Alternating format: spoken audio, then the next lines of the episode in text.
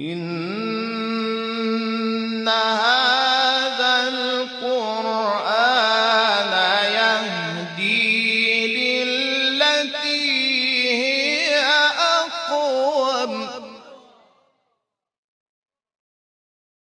وإذا قرئ القرآن فاستمعوا له وأنصتوا لعلكم ترحمون. أفلا يتدبرون القرآن؟ إن هذا القرآن يهدي للتي هي أقوم. بسم الله الرحمن الرحیم به نام الله بخشنده مهربان.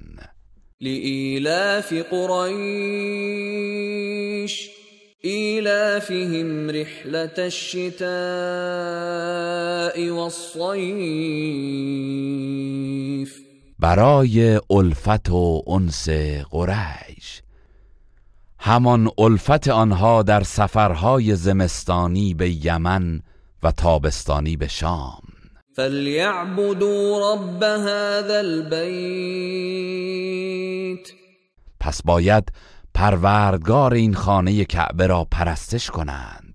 الذي أطعمهم من جوع وآمنهم من خوف.